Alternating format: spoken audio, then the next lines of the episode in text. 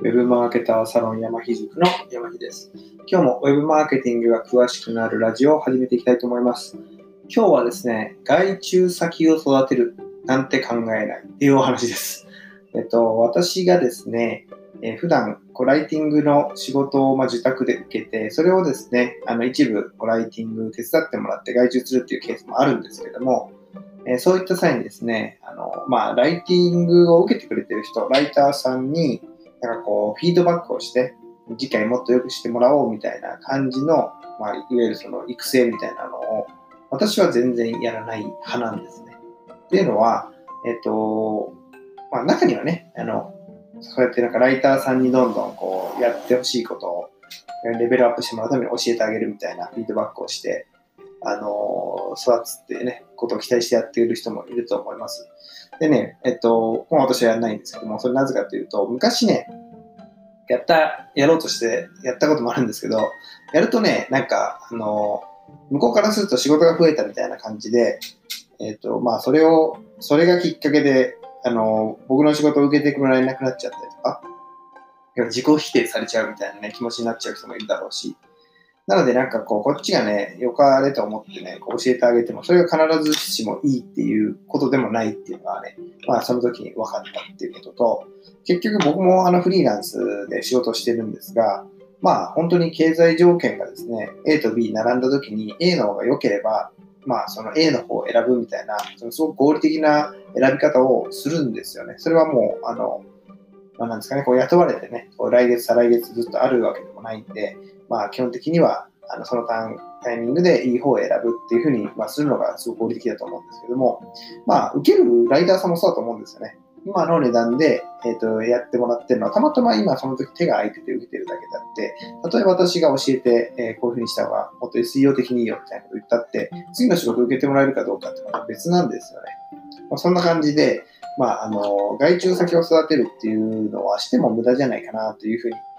思ってるし、まあ、逆にすることによって、あの、まあ、離脱するというか、変に、あの、ね、仕事増やしたような印象になって辞めちゃうみたいな風になる可能性もあるんで、まあ、僕はまあ育てなくてもいいんじゃないかなと思ってやってるんですよね。で、まあ、企業が今、あの、まあ、コロナになってね、えっ、と、まあ、要は企業内で人を育てるっていう機能もどんどん外してってるような感じがしてます。それは、えっ、と、まあ、なんですかね、こう、育てるってやっぱ時間がかかる、まあ、イコール、まあ、投資になるんですよね。で今まではですね、なかなかいい人が取れないって言って、えっ、と、まあ、ポテンシャルのある人を採用して、企業内で育てなきゃっていうね、まあ、そんな企業の流れがあったんですけども、ちょっと今は、あの、そんな感じじゃなくて、まあ、企業側もそんなにこうね、時間待ってるほどこう体力余裕がないみたいなことも多いですから、ま、採用するとしても、ま、即戦力ですぐ戦える人みたいな、えそんな採用になってるんですね。っていうふうになってくるとですね、ますます、まあ、なんていうか、企業で育てるなんていう役割がですね、なくなってってて、結局、まあ、なんていうか、自分で勉強するしかないんですよね。今までその企業が持っていた、その人材教育、しかもそのなんか、その自社の特別な、自社の製品についてね、えーことを勉強するとか、そういうなんかこう、こうその会社だからこそ必要な研修とかじゃなくて、なんかマナー研修とかね、わかりやすいこと言うと、なんかあとは英語のなんか研修補助とかね、そういうなんか企業側が持ってる、まあその人の市場価値を上げてあげるような研修ってあったと思うんですけど、そういうのでね、まあ、基本的にどんどんなくなってって、えっと、まあ、どちらかというとその働き手側が自分でやっていく割合はがもっともっと増えていくんじゃないかなっていうふうに思います。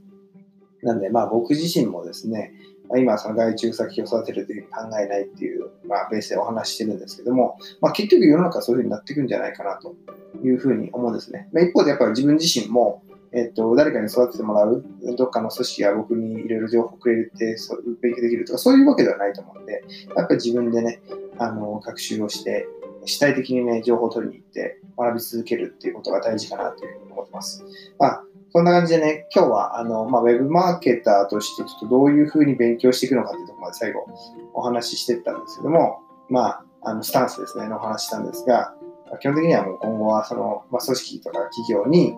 まあ、なんていうか今まで依存してたその人材育成ってところが、まあ、少し離れていってですね、個人に戻ってくるんじゃないかなっていうようなお話をさせていただきました。ということで、あの、またですね、えー、明日も、え、お話しさせていただきますので、よろしくお願いします。山ひ塾の山ひでした。